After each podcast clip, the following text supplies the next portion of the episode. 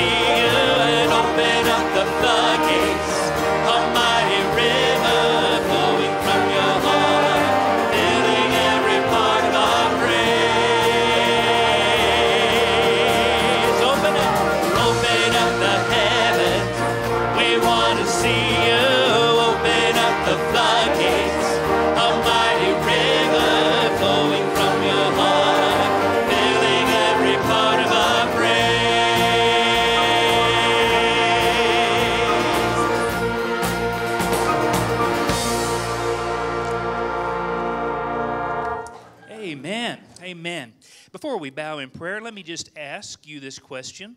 The very first line of our song says, We've waited for this day. We're gathered in your name, calling out to you. Don't raise hands. Don't say amen. Don't. Did everybody here anticipate with great anticipation meeting today, worshiping together? Or did it just dawn on you when I said it now? Let's pray. Lord God, we would pray that we would be a people marked by great anticipation when we knowing that we're going to come together each and every week and worship uh, you together in one accord with the body of Christ. Lord, we pray that uh, we would spend our week praising you and studying your word and praying and being in constant fellowship with you and with each other so that when we come on a day like today, we can celebrate and we can just, uh, Lord, give all of our lives, all of our hearts to you. We've knowing that um, uh, today is such a, a special day in the body of Christ uh, each and every Sunday morning. Lord, help us uh, that we would come together with great anticipation, uh, that we would meet with you and meet with one another and uh, just grow in grace and knowledge of the Lord each and every day. Lord, we thank you for this day. In Jesus' name, amen. All right. Um, James asked me to make a big deal out of the. Um, see, I've already blown it. Out, out, out, out of the connection card.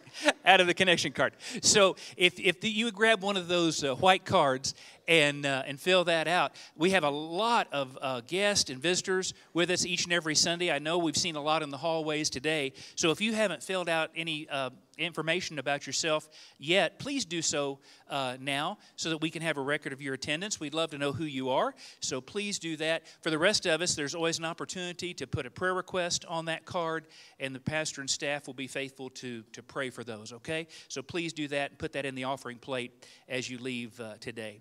Well, we're going to redo um, a, a, song that we did when we uh, started Ephesians 4 a few months ago before Christmas that reminds us of, of why we're here to walk worthy of the calling to which we are called. Amen? Let's sing it together.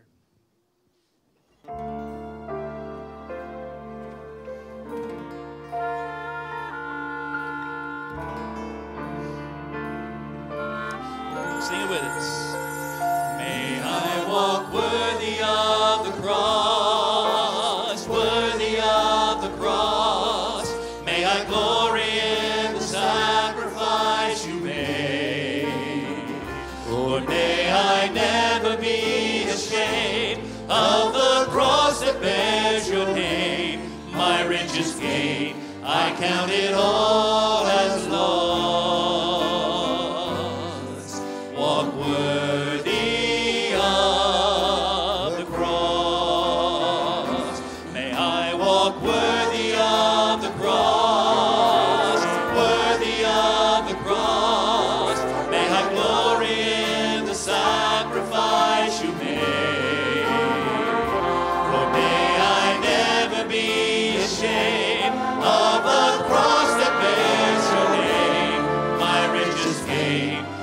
I count it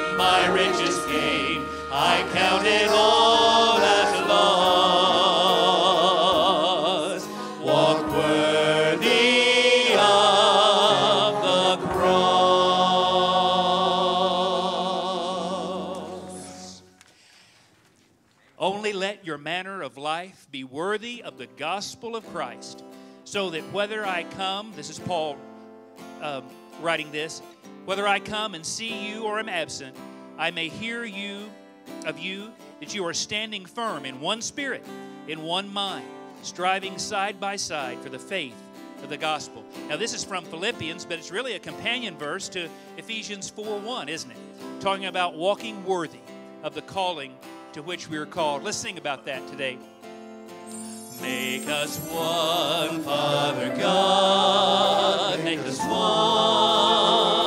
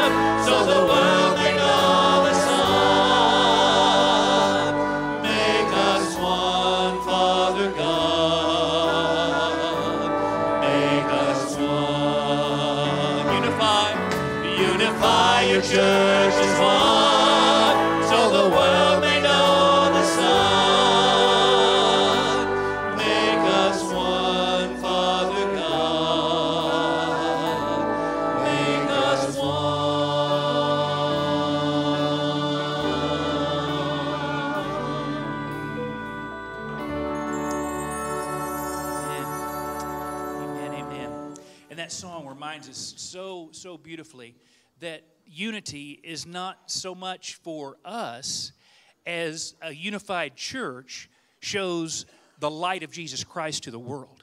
Amen. And so let's remember that as we go out into as we go out into the community.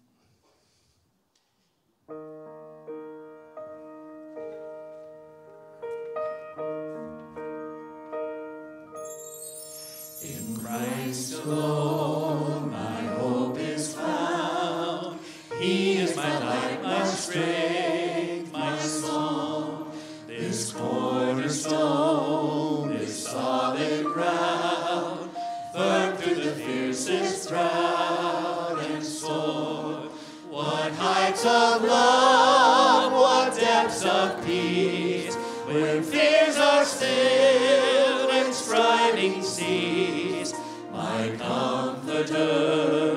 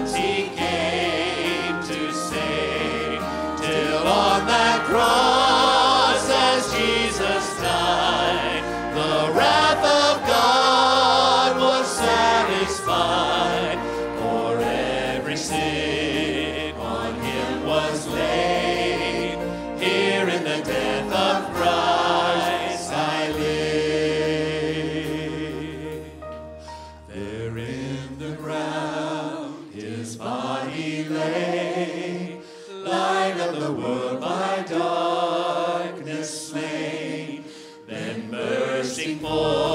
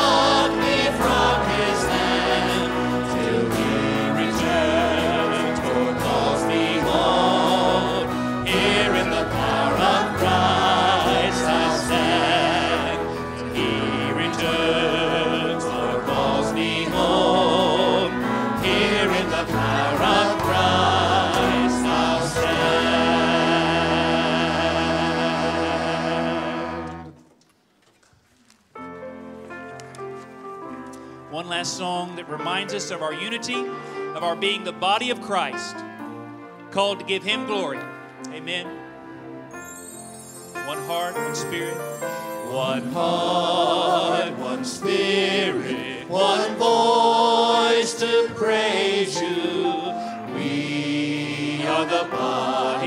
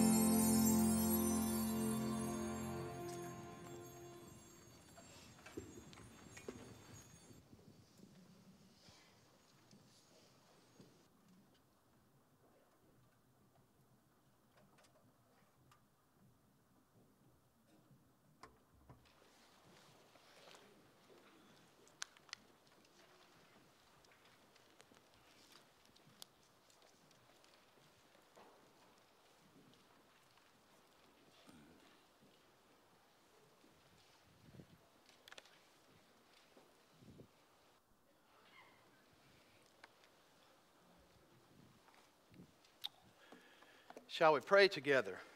Let's bow before the Lord. Father, you clearly prayed in your high priestly prayer that, Lord, we could truly call the Lord's Prayer, that we, as your people, would share the same unity that you share with the Father. Lord Jesus, that is something that is mind blowing that we can experience uh, here on earth. Something that is given and only shared between you and the Father. Lord Jesus, what an incredible privilege it is uh, to be a part of your church. And Lord, help us today. May we refocus. May we have a church reset about what ecclesiology really is, what it is to consider the church. And Father, may we take inventory, take stock in our own lives about how we view your church. In Christ's name we pray. Amen. Ephesians chapter 4, verse 1. Are you ready for the reading? So you've already been reading, right? Here it is. I, therefore, a prisoner for the Lord, urge you to walk in a manner worthy of the calling to which you have been called, with all humility and gentleness, with patience, bearing with one another in love, eager to maintain the unity of the Spirit in the bond of peace. If you will remember, we've preached through those three verses. Now, for this morning and the next few weeks, there is one body, one Spirit. For further elaboration on that, he uses a clause. Just as you were called to one hope that belongs to your call one Lord, one faith, one baptism, one God and Father of all, who is over all and through all and in all.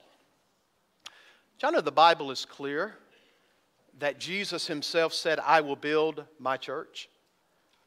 Matthew 16, 18 reveals that to us. Jesus said, I will build my church. He's already begun to build his church.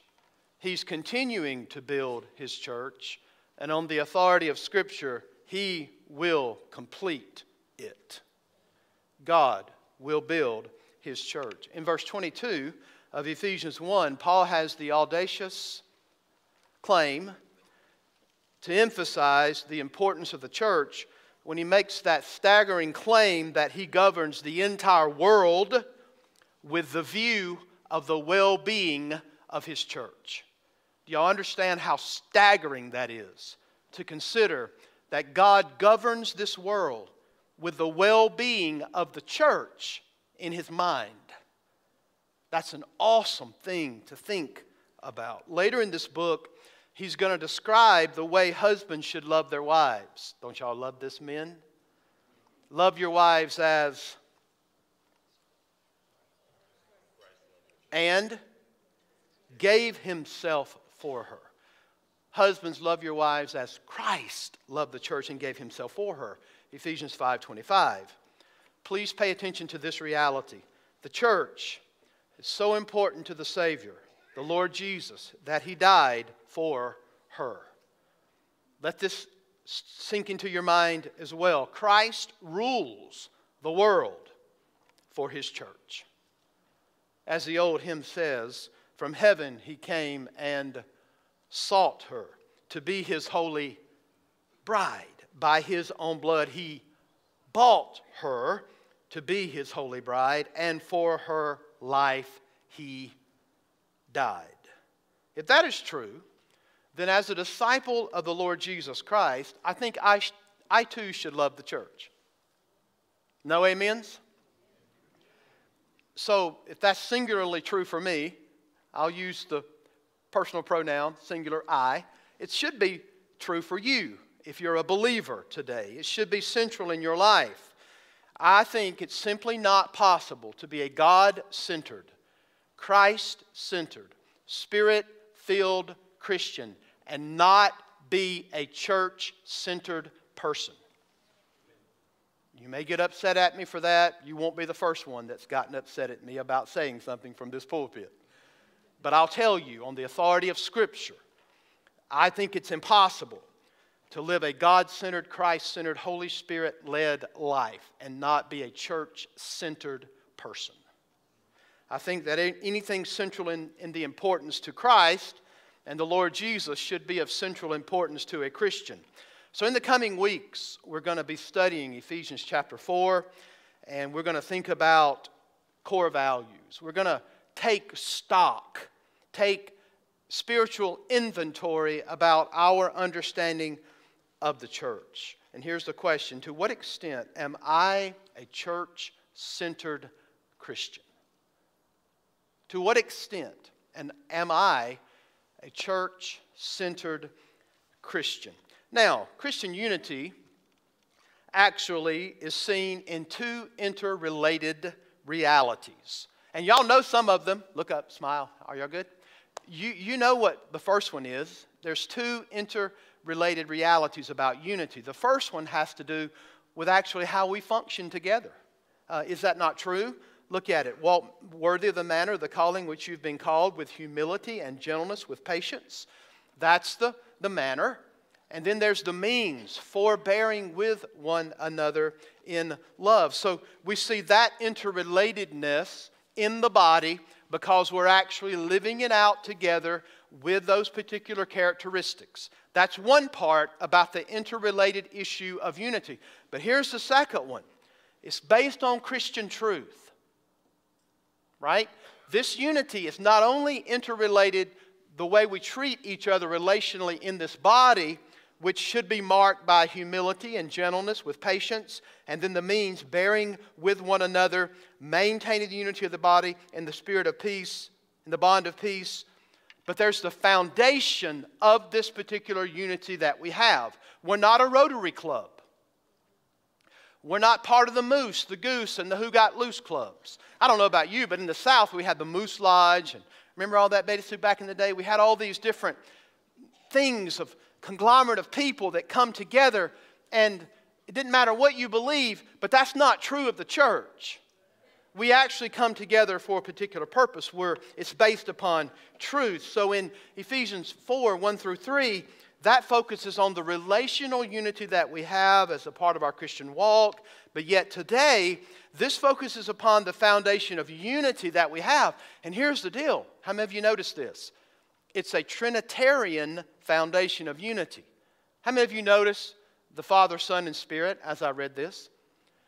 Well, that's the basis of our unity together. So as we walk worthy of the calling to which we have been called, we have a way we should walk humility, gentleness, patience. We have the means in which we are to walk, bearing with one another. Did y'all have to do that this week? Did you have to bear up under, bear with someone this week? If you're married, you did, right? Heard a strong amen over here. Marriage counseling, right? And eager to maintain the unity of the Spirit and the bond of peace. So in verse 4, we move from the need of unity to the foundation of the unity. And here's the foundation there are seven ones. So literally, we could preach down through there one body, one spirit, to which you have been called, called to one hope, belongs to your call, one Lord, one faith, one baptism, one God, one Father of all. We could do the ones, but as commentators have rightly said, the list of seven ones is basically threefold. In other words, three of these unities refer to the three persons of the Godhead God the Father, God the Son, God the Holy Spirit. And the other four things have to do with the relationship of those three to the body of Christ. So we can divide this section out to the Trinity Spirit, Lord, i.e., Son, and Father. So here's what we're going to do in the next few weeks. We want to expound upon each affirmation. And then we want to try to demonstrate how the relationship of each of these affirmations with Spirit, Lord, and Father actually comes out to, for instance, the one hope and the one calling, or the one baptism and the Father of all who is over all. How, how do those four statements that fall under the three headings of Father, Son, Spirit, how does that function? Why are those affirmations important for the body of Christ? Okay? So that's what we're going to do. You only have one point in your outline today, and that's the Holy Spirit's work in bringing unity. And listen to the word of the Lord. There is a one body, one spirit, just as you were called to one hope that belongs to your call. So it's not the traditional way we sing it listed here Father, Son, and Spirit. I, I, I, think it's safe to say Paul is not trying to build a theological treatise on the Trinity. He's not trying to tell you, okay, the three persons in one, never going to tell you how they all function Father, Son, and Spirit. What he is doing, however, is, is teaching for sure that the Trinity is a reality, but he's building upon the principle of unity, right? And so he begins not with the Father's work in unity, but the Holy Spirit's work in unity. So, one body, one spirit.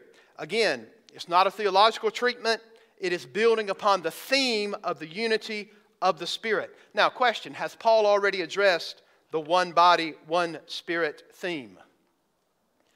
Answer Yes. Chapter 2, verse 16. Listen to the word of the Lord.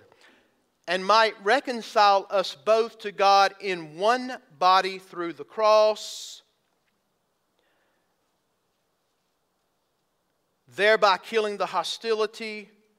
And then a little later, down through verse 18, we won't read 17. For through him we both have access in one Spirit to the Father. So, in our context today, as we read Ephesians 4, Paul is bringing together the theme for the foundation of unity, which happens to be one body and one spirit. So, stop and put this together. We should walk in humility. We should walk in patience with one another. We should bear up with one another. We should preserve the unity of the Spirit and the bond of peace because there is one body and one spirit. The Holy Spirit Himself is the one who actually creates the body of Christ, of which we are all members. The Bible says, For in one Spirit we were all baptized into one body Jews or Greeks, slaves or free, check this out, and are all made to drink from the same Spirit. 1 Corinthians 12 13. I'm going to come back to that in a little while, okay? So here's suffice it to say, first off, the Holy Spirit creates, fills, coordinates, orchestrates, and empowers the body of Christ. So, body is listed first, is it not? There is one, say it, body. We all are familiar, at least, with people using that kind of metaphorical language to say, well, the body is meeting today. Church body is going. How many of you heard that statement? Uh, you knew of the statement before I read it in the scripture. So you're at least familiar with that metaphor. Look back to chapter 1, verse 22. And he put all things under his feet and gave him as head over all things to the church. Listen, which is his, say it, body, the fullness of him who fills all in all. So, Paul, as he does often, refers to the church as a body. It's the body of Christ. This is a metaphor used of the church. How is the church supposed to be perceived? He doesn't say it's a dead body. So we're a, you have to assume that if it's a body, that it's a living, dynamic, growing organism. That's the first thing we have to see with this. There's, there's no idea whatsoever in the New Testament of a structural thing when he's referring to the church. He's not talking about a box with four walls and a steeple. Remember that he used to do this, right?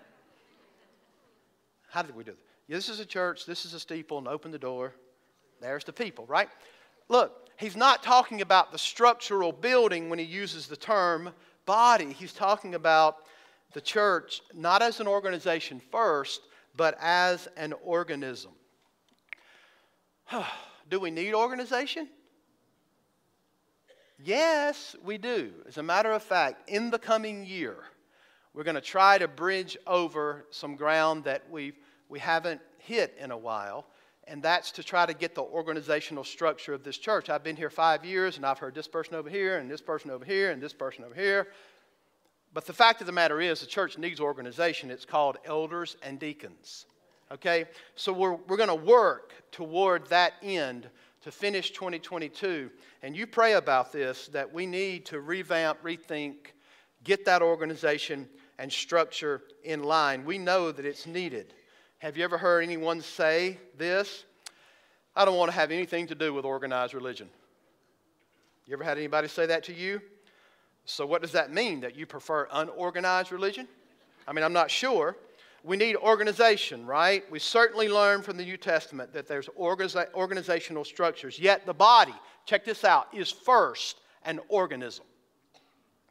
It is living, it is dynamic, it is a living entity. Just think of this as we gather here on the Lord's Day, forget about time zones, I get that, okay?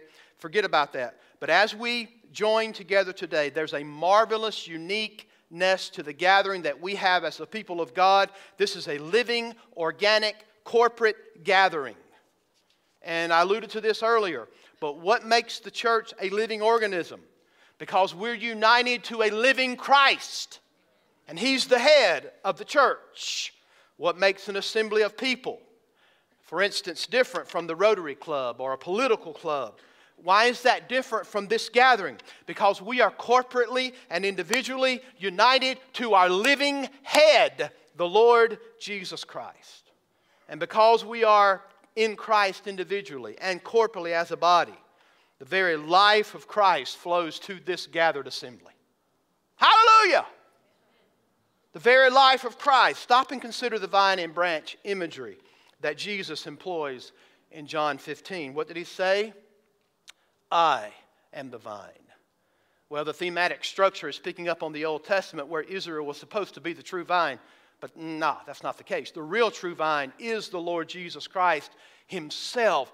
And apart from the vine, the branch can do nothing. Here's the deal we are grafted in, and, and without being connected to the vine, there is no life. There's just a superficialness to it unless you are vitally connected to the vine. So, John 15 will teach that if you bear fruit, it's proof of the union. And it's the permanence of it. And it's going to produce if you're connected to the vine. But that imagery helps us see that all of our nourishment for life comes from the Lord Jesus Christ Himself. If we look ahead to chapter 4, listen to verse 11. And he gave the apostles, the prophets, the evangelists, the shepherds, and the teachers to equip the saints for the work of the ministry. Listen to these words for building up the body of Christ. That's organic, that's, that's growth. For building up the body until we attain to the unity of faith, listen to this, and the knowledge of the Son of God, to mature manhood. In other words, this body is growing, it is living, it is active. So, think of this as we gather today, we have a special claim that no other gathering in this world has. We gather in the name of Christ, the risen, glorified Christ, who promises through his Spirit that he is in our midst. So when David started the service off by saying, Have you thought about the gathering today? I'm like, Wow, spot on, brother. Have you thought about why we are coming together? This is what makes the body alive. We get life week in, week out, day in, day out, from the Word of God, from the Spirit of God, which gives life. So I hope that you see when Paul uses this body metaphor, he's speaking of a living, dynamic organism to convey that this entity called the church is in living union with its head, the Lord Jesus Christ. He's in the midst of us, and through His Word and Spirit, life teems together among the people of God. We are the church please understand that this gathering is a supernatural entity.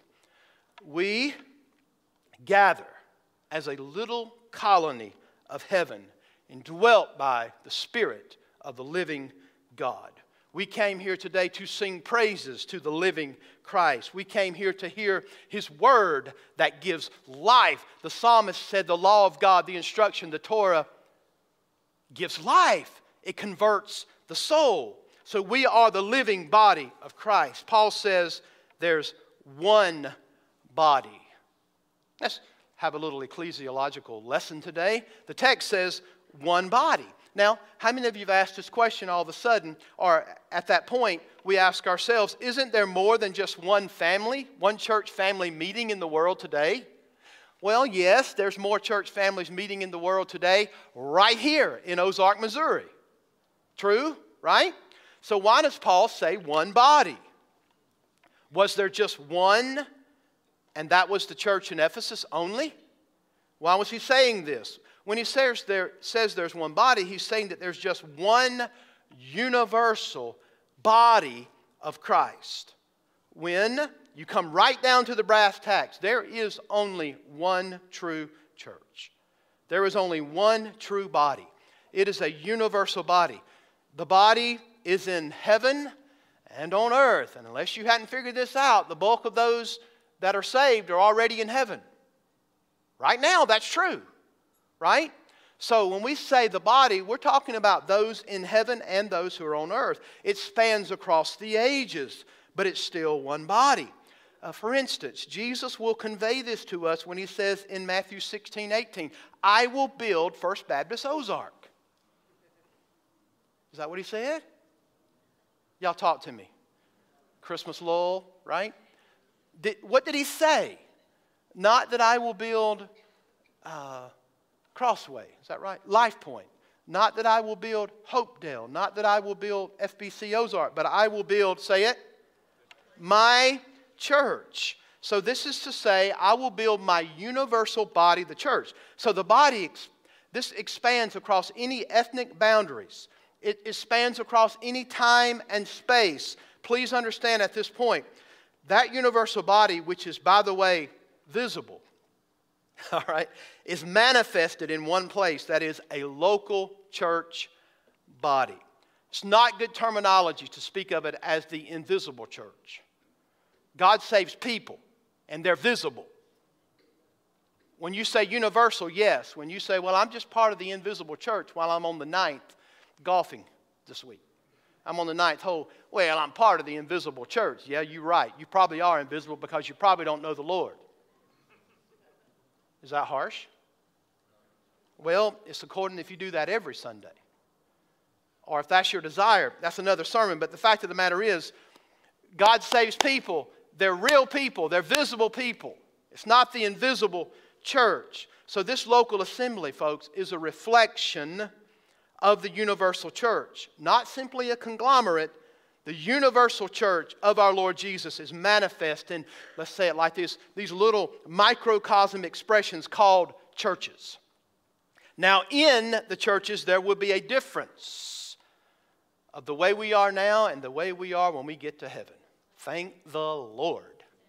There will be, right? This is not a perfect manifestation of what the future church of the Lord God is going to be. This universal body is made up of people of every nation, every tongue. Yet, listen, the principle is that you have in a local church, which is simply a microcosmic expression of the universal body. So in the New Testament, there's no tension between the church and, say it plural, churches. I know I'm laboring, but we have to today because people don't know. They, they don't think about what the body is or what a church is. So the latter, churches, is a visible representation of the former, the church. We can demonstrate this by Jesus' own thinking. Here's what he said to Peter I will build, say it, my church, chapter 16, verse 18. Yet a little later, when it comes to church discipline, in Matthew 18, 17, Jesus says this If he refuses to listen to them, tell it to the church. This is a passage on discipline. Is Jesus saying, if your brother sins against you and you take two or three witnesses and he doesn't repent, then you need to put it on the World Wide Web to inform the entire universal church of the offense? No. He's talking about the local assembly. Matthew 18 17 is a local church. So the New Testament focus is dealing with church, and that ends up being the local church. Statistically, 34 times in the Word of God, churches, plural, is used, meaning local churches. The word church is used in the singular 76 times, and at least 55 of those refers to a local church setting. You have approximately 16 that reference the universal church of the Lord. Why? Because, in principle, local churches are manifestations of the universal church. Now, is there indeed one true body of Christ? Well, yes, ma'am, yes, sir. It's in both heaven and on earth, insofar as on earth it exists in local assemblies all throughout the world, which holds to the truth of the gospel and faith in Jesus Christ alone for salvation. Listen to how Paul greets the Corinthians. Listen to this verse. To the church of God that is in Corinth, to those sanctified in Christ Jesus, called to be saints, together with all those who in every place call upon the name of the Lord Jesus Christ, both their Lord, check this out, and ours. Hallelujah for that truth. And as we gather today on the Lord's Day to worship Christ the Lord, people all over this world are worshiping the Lord Jesus Christ. Dark skin, light skin, yellow skin, brown skin, all kinds of people who speak all kinds of languages have all gathered today on the first day of the week to call upon the name of the Lord. He's our God and theirs. And they're calling upon Him. We're not calling on a generic God, we're calling on the Lord Jesus Christ. And you know, in our world, people are okay with the concept of God. But if you simplify that to be the glorious truth that Jesus Christ is God, then Katie bar the door. Well, that's why no one can confess that Jesus Christ is Lord unless he's led by the Spirit. Jesus Christ is Lord. Right? What that means is that if it doesn't bear witness in your heart to say Jesus Christ is Lord, if you can do that and you know it and you mean it and you believe it, it's only by the Holy Spirit of God that you can actually do that. So, it's the ones who have embraced his gospel and those who eternally will be in heaven and the new earth. So, there is a fundamental unity that all Christian churches have in common and it's this we reflect the church of the living God that Jesus Christ said, I will build my church. Now, within this unity, that we belong to the Lord Jesus Christ and we are a local assembly that is a microcosm of the universal church, is there diversity? Whew. I sure am thankful there is. I'm glad not all of you are thumbs, right? Or a big toe. You know, there, there's diversity. We're going to see that in the coming weeks, but God has ordained diversity among the unity. And there has to be an acknowledgement of distinctives. And let's be honest, there are some convictions and distinctives that we hold in this church. I don't think they undermine unity. I actually think that it demonstrates the unity even more. And throughout the world, even in our community, there are expressions of the body of Christ that are very different from the expression that exists among here. And I have to tell you, I would not necessarily feel comfortable in other places that don't carry the distinctives that I carry. And I, and I think that's why you're members of this church, and some of you are thinking about not being members of this church, and that's okay. There are distinctives. There are those distinctives that we hold here, that are expressions of what we get from the Word of God theologically. However, people go to one place or another not because you don't think they're real Christians, be careful here, or it's not a real church, but because you have convictions about certain things. Right? The Bible never downplays those convictions. I hope you hold to your theological convictions. I hope you stick to them. There's nothing wrong with that. The Bible does, however, tell us that those distinctives exist within a larger framework of unity that you must acknowledge. Amen? A sectarian would believe that his or her own distinctives make them the only true church. Well, I got news for you that's wrong. A sectarian would say the truth existed really with the apostles, it disappeared for 1900 years, and voila! God has now visited me and restored the church to us in our day. We now are the true church. Well, folks, That's not true. The fact of the matter is, we do care deeply about theological convictions. There are certain things, such as baptism. I don't believe in paedobaptism. I don't believe that infants should be baptized in any means to get them meritorious grace in the future. I don't believe in baptismal regeneration. I don't believe that, well, that's a heresy, okay? But when churches will baptize an infant, we can't say categorically that that's a sin against Scripture when their idea may be that this is preparatory for the fact that one day they will receive Jesus Christ as Lord and Savior. I can't call that church heretical, right? Now, if they believe that baptism saves you, yes, I call that heretical. So, in other words, these distinctives are important. I, I'm a Baptist because, well, there are a lot of denominations that believe in immersion, but, but that's a distinctive that pulls us together, right? We believe that believers in Christ should be baptized. I think it makes logical sense to me that when you trust Christ, then you are baptized, immersed. It's important. We don't say, however, for a moment that only those who do it like us and believe just like us are the only true church. That is not only uncharitable, that is unbiblical. Let that be heard clearly from here. That view is not only uncharitable, it is actually unbiblical. The glorious thing is that we do have unity in the body. There are distinctives that we may not all share together, that we glean from the Word of God. But the fact of the matter is, there is a unity in this one body. And praise God for it. The glorious thing is that we do have the unity. This dynamic is displayed over and over again while holding to the things most assuredly, assuredly believed. So we have many today who would say, for the sake of unity, well, let's just throw out the distinctives and convictions. Well, I don't think the Bible tells us that at all. I don't see the Bible telling us to be charitable to those who do not hold. I do see the Bible telling us to be charitable, right, to those who do not hold the same distinctives as you do because they're part of the body of Christ. So, charitableness, even to a denomination that's not SBC. Y'all understanding this? Yeah, I got one right. That doesn't mean you have to agree with their distinctives. Do they call upon the Lord Jesus Christ as the only source of salvation? Now, amen. They're not a church if they don't, i.e., Joel Osteen.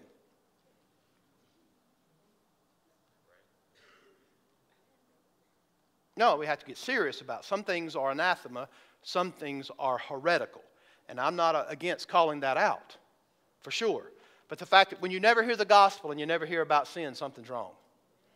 I mean, so I think it was Chris Thixton. I put you on. The, I'm on national TV. when I was first talking about Chris, his words were, "Joel, that's not a church.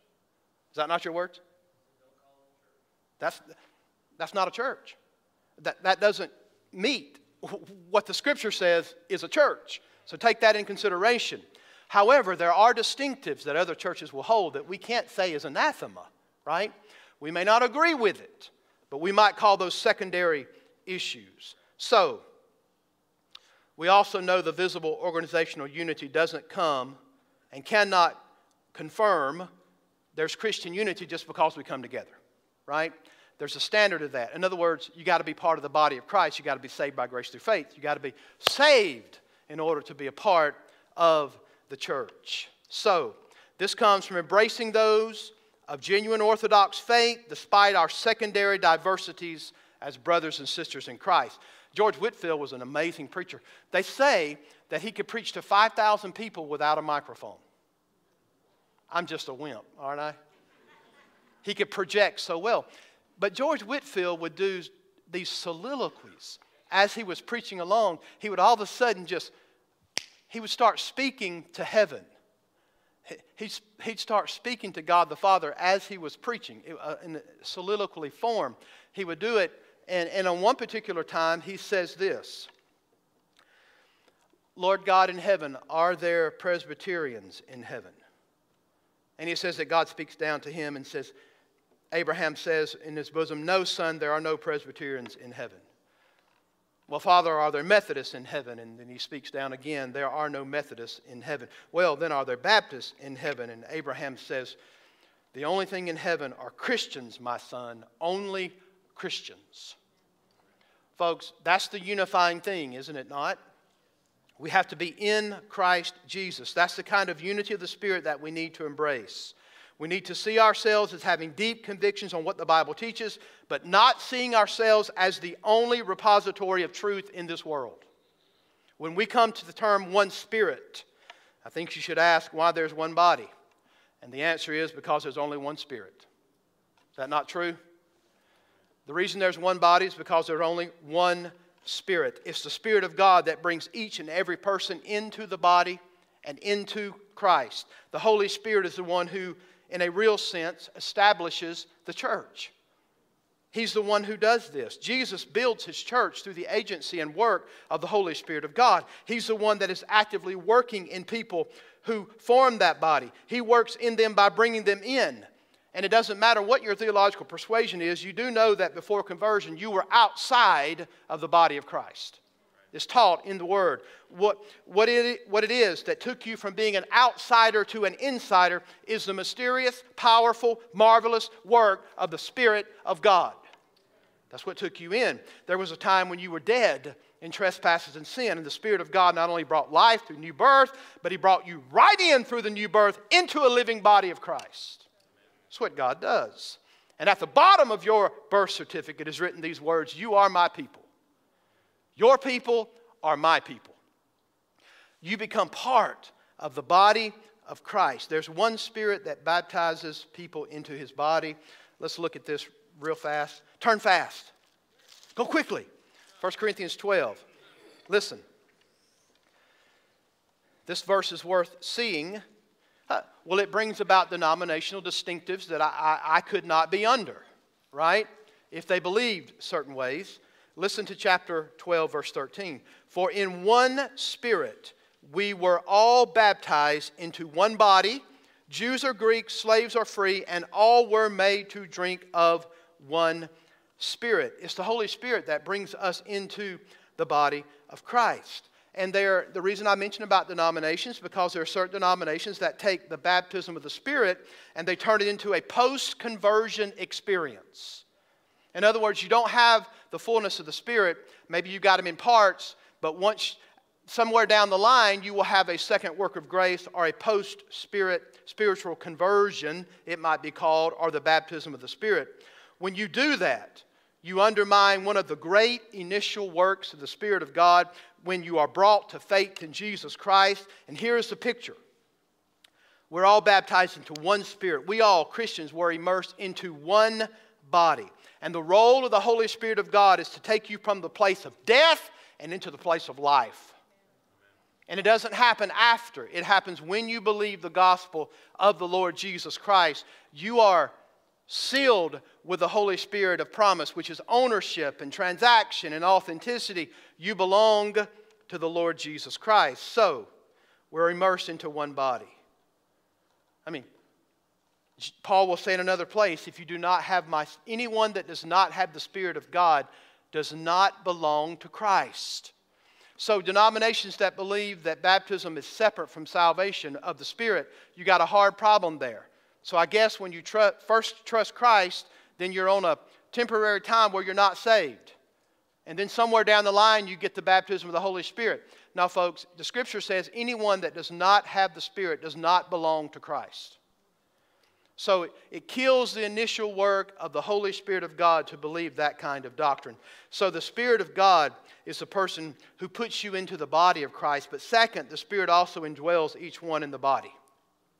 Notice verse 13. We were all made to drink of how many spirits? right? We're all made to drink of one spirit. You will search the New Testament in vain to find any reference of two kinds of Christians those who have the Spirit and those who don't. You're not going to see that anywhere in the Word of God. When you're saved, the Spirit of God indwells you.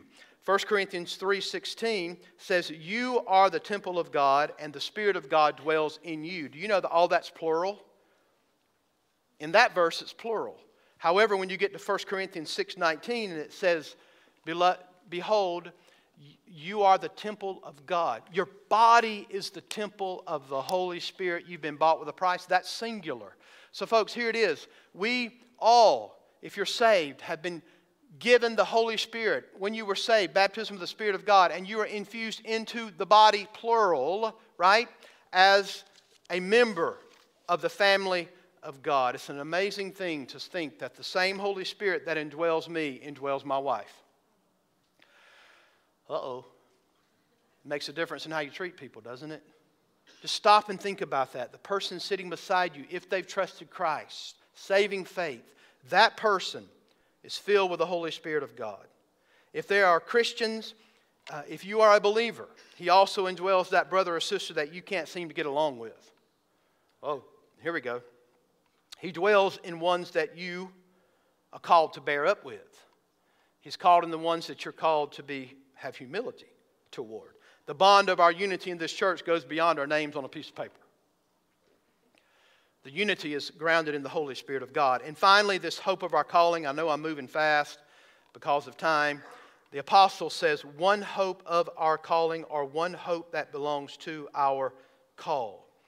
And what is he doing? He's actually fleshing out what the one body and the one spirit actually is. It is affirming it as just as used in the clause. In other words, this is not a new theme in Ephesians. Again, 118. Listen to God's word. Having the eyes of your hearts enlightened that you may know what is the hope to which you have been called. You know, Paul is giving that to us in a prayer that we might know the hope to which we have been called. And in chapter 4, verse 1, I, therefore, a prisoner for the Lord, urge you to walk in a manner worthy of the calling to which you have been called. Let this sink in. He's relating the call to being brought into one body. This is the call of God's Spirit. Now, here's what we would all admit the circumstances. Think about this. Go back to the day you trusted Christ. The circumstances of our calling may differ. But I want to remind you, in essence, the Spirit of God calls all of God's people the same way. Our circumstances may be different. You may not remember the day, time, hour that you actually were converted. You could have grown up in a home where you heard the gospel and you saw the gospel lived out before you your entire childhood. You may have never heard the gospel until you were 40 years old. There's an array of circumstances regarding this call that Paul is speaking of. Yet the principal reality is we, it was the same right across the board when it comes to being taken from death to life, from darkness to light, from blindness to sight, from Christ to the gospel unto holiness. It's the same right across the board. You may have been seven when you trusted Christ, 30, 55, 90, sober or drunk. There are testimonies about people who were drunk, right? And God put them on their back before Him. Now, we, we think about Paul's conversion. Uh, anybody been through those circumstances? Well, again, we, they're not reproducible circumstances that we're thinking about here. You probably were not knocked off your horse, left blind for three days. That's probably not the dramatic experience that you had, but needless to say, in essence, God does the same thing for every one of his people. Paul says, one hope of your calling. Paul prays that we have this understanding. In other words, this hope of our calling ought to make a difference in your life. Now, stay with me. I'm, I'm, I'm trying to land the plane. One body, one spirit that leads to one hope that is involved with our calling to God. And this is what Paul prays that we would have. Now, th- this moves into the practical, doesn't it? And, and I think it, it, at least means through th- three things. It's a, it's, it's a firmly rooted confidence in what God has done for us in the past. Because hope is not the way the world defines it. As anybody would say in the world today, we hope that COVID goes away soon. That, that's wistful thinking. We, we hope that that happens, but that's not the way hope is defined in the Bible. In the Bible, hope is confident expectation in the promises of God. He said it, we believe it, we know it's true. Right? It's confidence, So, folks, do you have the hope of your calling in your life? In other words, listen, it has something to do at least with what God has done in the past. We look back and we think about the confidence we have. Hope is confident expectation, deep confidence of God. This hope is grounded in God's electing grace. Chapter 1, verse 4. It's grounded in God's redemption through Christ. Verse 7. It's, it's grounded in God's calling into us and to us, and it's grounded in justification. What greater hope could we ever have before our God that He sees us?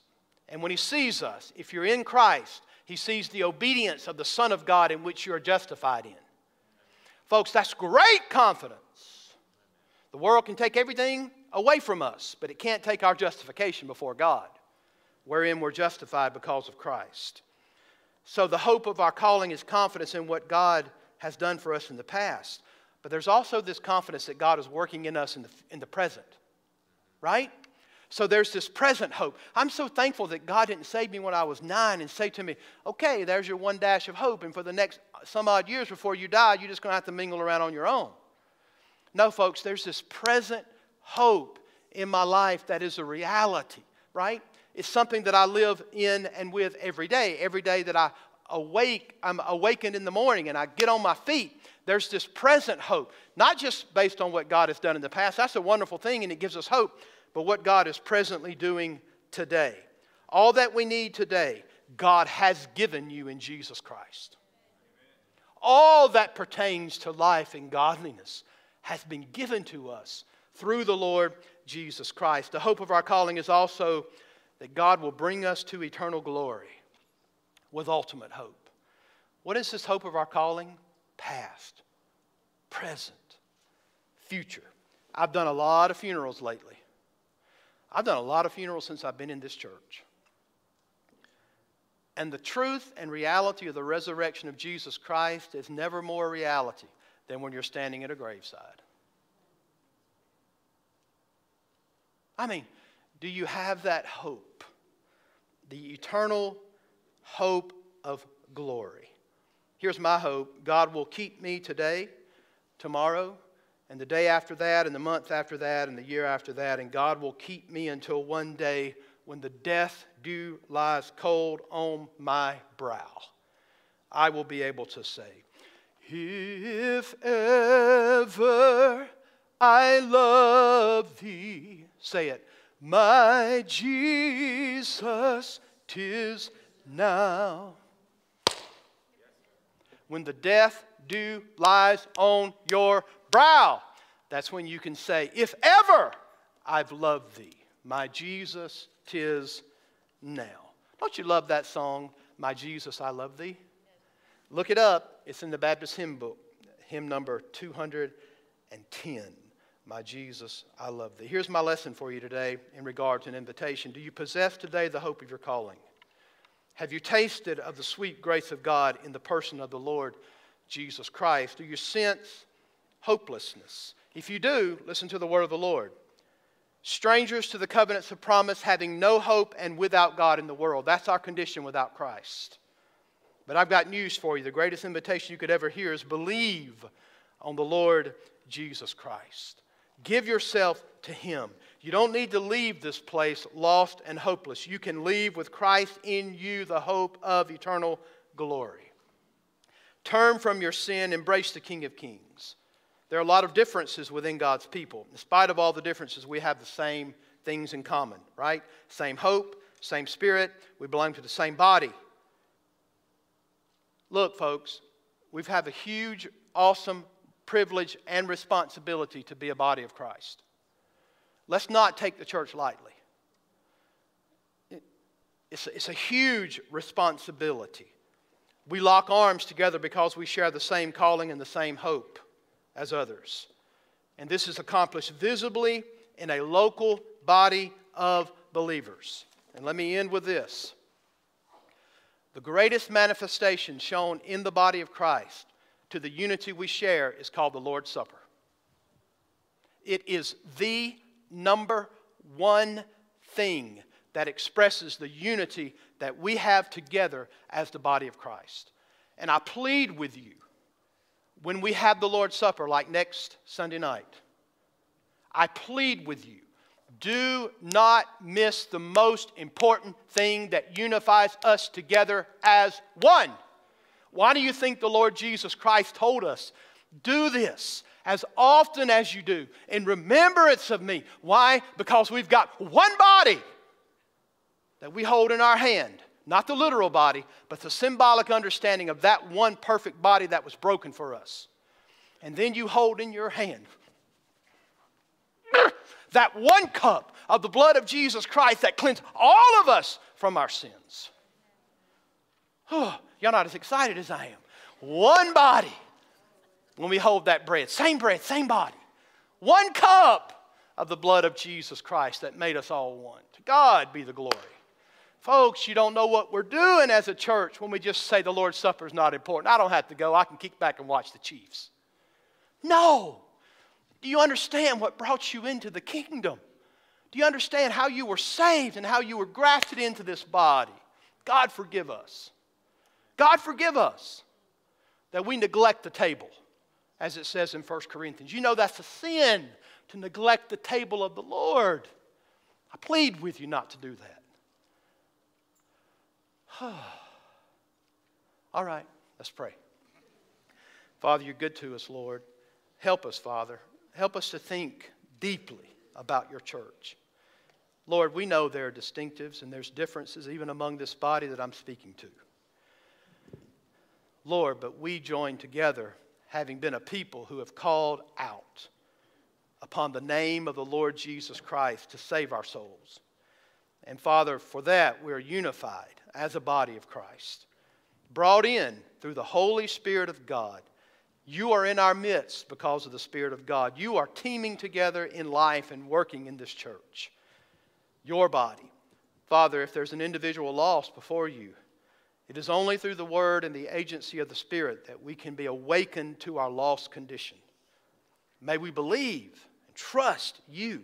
Faith cometh by hearing, and hearing through the Word. The Word of the gospel of Jesus Christ has been expounded. Lord God, would you change hearts? Some things only you can do. Only you can change a heart. God, would you do that today? And for Christians, Lord, convict us. Let us take stock and inventory on where we are concerning your church. Thank you for the one body and the one spirit, just as we have been called to one hope. Thank you for it. In Jesus' name we pray. Amen. Let's stand to our feet. Have thine own way.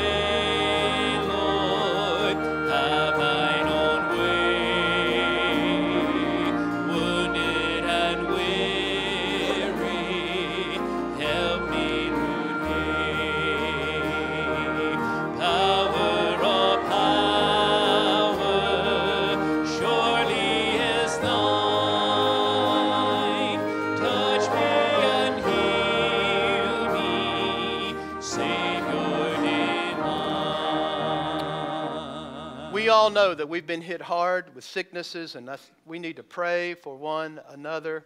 Uh, we've lost people in our church uh, due to this virus, and we know that. And uh, we, we certainly need to continue to pray. We have people who are sick, even in our congregation now, that we need to pray for. Uh, also, we need to be thankful to the Lord for how He's working. Dan and Daisy are here. I didn't know if y'all would ever make it back from where I did your wedding. As a matter of fact, I didn't know if I'd make it back from where I was. But glad they are back with us, just newly married. And let's just praise the Lord for how God has worked in little Kai's life with uh, Zach and Emily's little boy that went from difficulties with RSV and all kinds of things, and, and how God has brought him home. So Amen. we thank the Lord for answered prayer. So to God be the glory. Uh, we know our God answers prayer. Happy New Year. One body, one spirit. Amen. God bless you. Brother David? Let's sing this as we go. May I walk worthy. May I walk worthy of the cross, worthy of the cross. May I glory in the sacrifice you made. Lord, may I never be ashamed of the cross that bears your name. My richest gain, I count it all